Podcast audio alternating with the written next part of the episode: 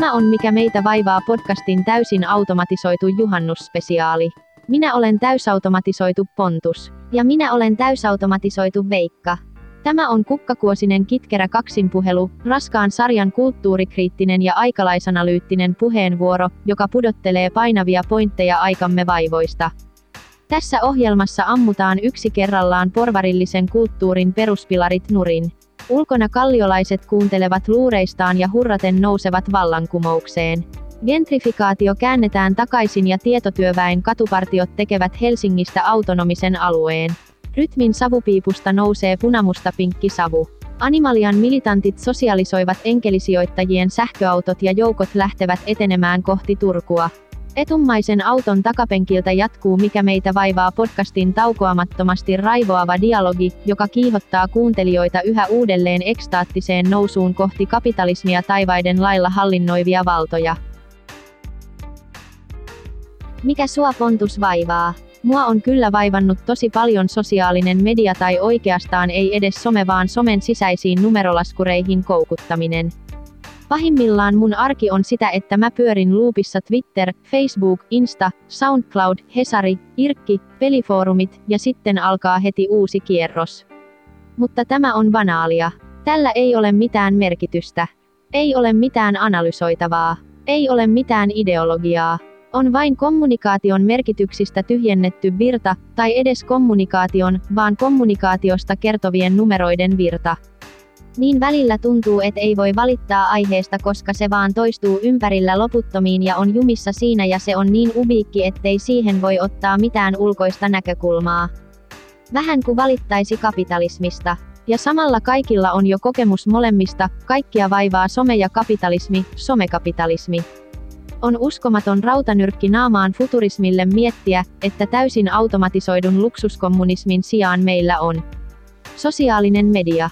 Luulen, että ongelma on siinä, että ei oo vaihtoehtoja ja somelta saa niin paljon, että ei voi irtautua ja sitä ei voi tehdä yksin, joten on vaan kaivettava joku siedettävä tasku ja kyhjöteltävä siellä. Vähän niin kuin skvatti. Naurahtava hymiö, naurahtava hymiö, naurahtava hymiö, naurahtava hymiö. Mukava lokero.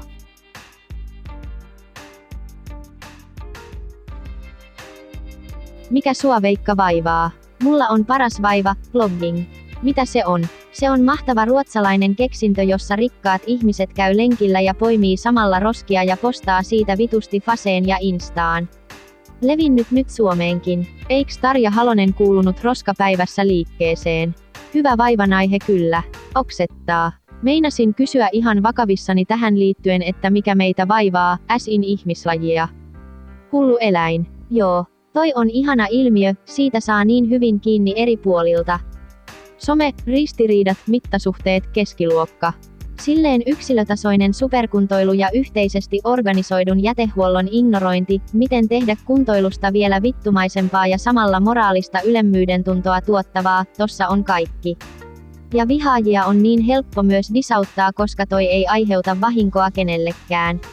Täydellinen topic. Joo, paitsi että en tajua totta julkisen jätehuollon ignorointipointtia. Siis että miksi vitussa pitäisi panostaa siihen, että yksittäiset ihmiset kerää roskia lenkillä. Kun on ammattilaisia, jotka tekee sitä työkseen organisoidusti ja kunnon välineillä.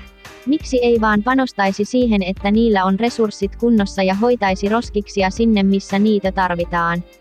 Ellei sitten vaan rakasta roskien keräämistä, mikä toki on ihan ok.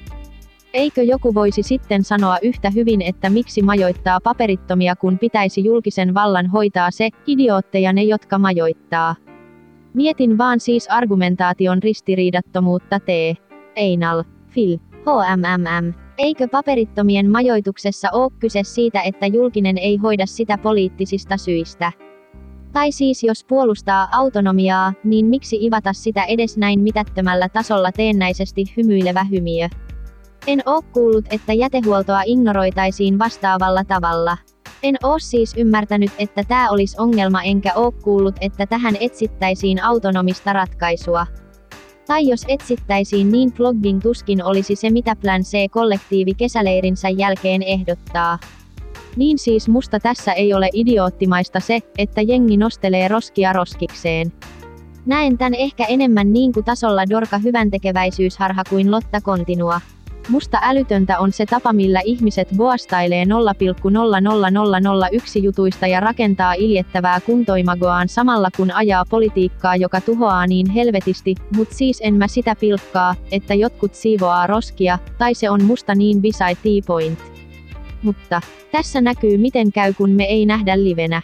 Päädytään tsättäämään jakso sen sijaan, että puhuttais. Mun mielestä se siivous on siinä just kiinnostavaa. Ja tämähän oli täydellinen esityö jaksolle. Yksi vaihtoehto myös vaan laittaa tää chatti koneluetuksi ja vähän muokkailla ääniä toisistaan erottuviksi. On muuten hyvä idea. Joo.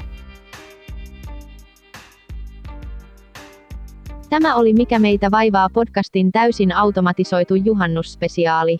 Jos nautit tästä, tutustu podcastimme muihin alkeellisempiin ihmistyöllä tuotettuihin jaksoihin. Palaamme taas juhannuksen jälkeen.